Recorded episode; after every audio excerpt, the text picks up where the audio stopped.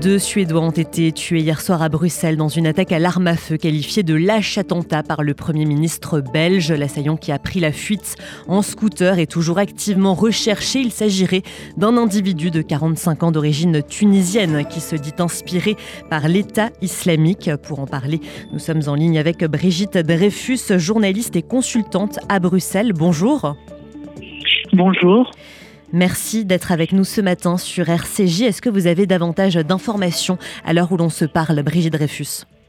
Alors, si vous voulez, je vais remettre un tout petit peu de cadre. Hier, passé 19h, euh, vers 19h15, a priori, au coin euh, du boulevard 9e de ligne et de la place Sainte-Tolette, effectivement, un homme est descendu d'une mobilette ou d'une petite moto et a fait feu à l'arme à feu sur euh, des supporters suédois.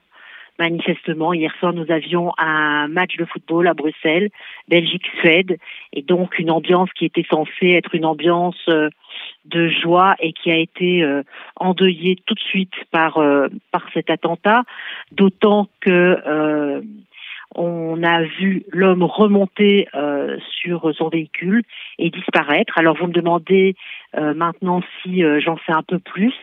Pour l'heure, la chasse à l'homme se poursuit car le suspect n'a toujours pas été appréhendé, mais euh, de sources extrêmement sûres, on indique qu'une très grosse opération se déroule maintenant, actuellement, à l'heure euh, à laquelle on se parle, à Scarbeck, euh, commune de Bruxelles dans laquelle le suspect est censé habiter.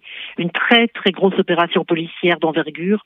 les rues sont manifestement bloquées et euh, on ne sait pas euh, du tout ce qui va en sortir.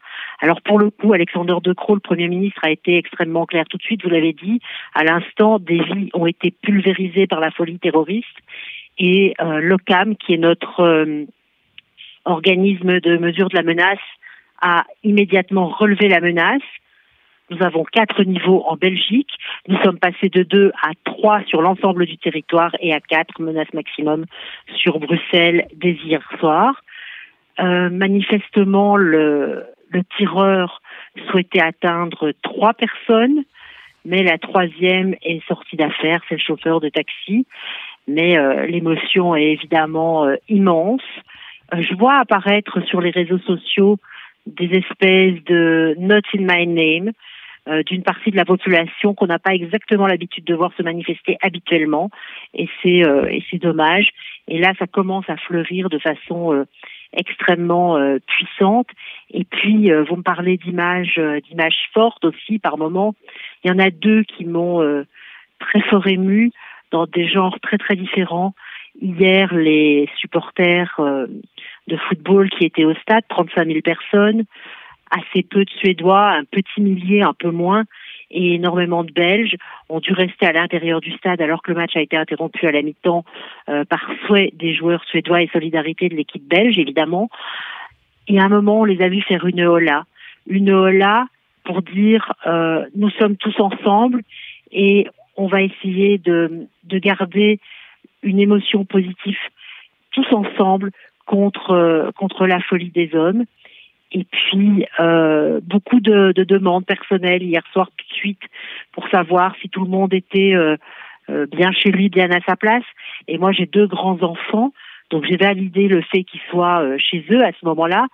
Et très vite j'ai vu passer une petite story de ma fille qui disait si vous habitez dans le centre-ville et que vous êtes angoissé, appelez-moi et venez chez moi le temps qu'on qu'on retrouve qu'on retrouve un peu de sérénité. Et je dois dire que ça, ça fait chaud au cœur, sachant qu'hier soir, instantanément, les rues de Bruxelles se sont vidées à toute vitesse. Euh, les terrasses de café ont été rentrées le plus vite possible et on sentait euh, les gens terriblement hagards comme évidemment à chaque fois qu'on est sidéré par la folie meurtrière, en ne sachant pas très bien que faire, où aller, parce qu'on sait qu'effectivement, il peut y avoir euh, des copycats. Et là-dessus, euh, Claude Moniquet, qui est expert en terrorisme, euh, bien connu sur toutes les ondes et sur toutes les chaînes de télé en français, n'était pas très très content. Il faisait savoir en disant que si une partie des écoles ont été fermées aujourd'hui. On a encore des écoles francophones théoriquement ouvertes à Bruxelles et euh, il le manifestait en disant qu'on sait qu'il existe dans le terrorisme un effet copycat et que donc, inspiré par l'attaque d'Arras, euh, le terroriste pourrait tout à fait s'attaquer aujourd'hui euh, à d'autres euh, d'autres lieux, d'autres univers et que les écoles sont vraiment une destination de choix dans ce dans cette folie. Je ne peux pas vous dire autre chose. Merci beaucoup, Brigitte Dreyfus, pour ce point sur les situations donc en Belgique. Je le rappelle, vous êtes journaliste et consultante à Bruxelles. Merci beaucoup et très bonne journée à vous. Merci, au revoir.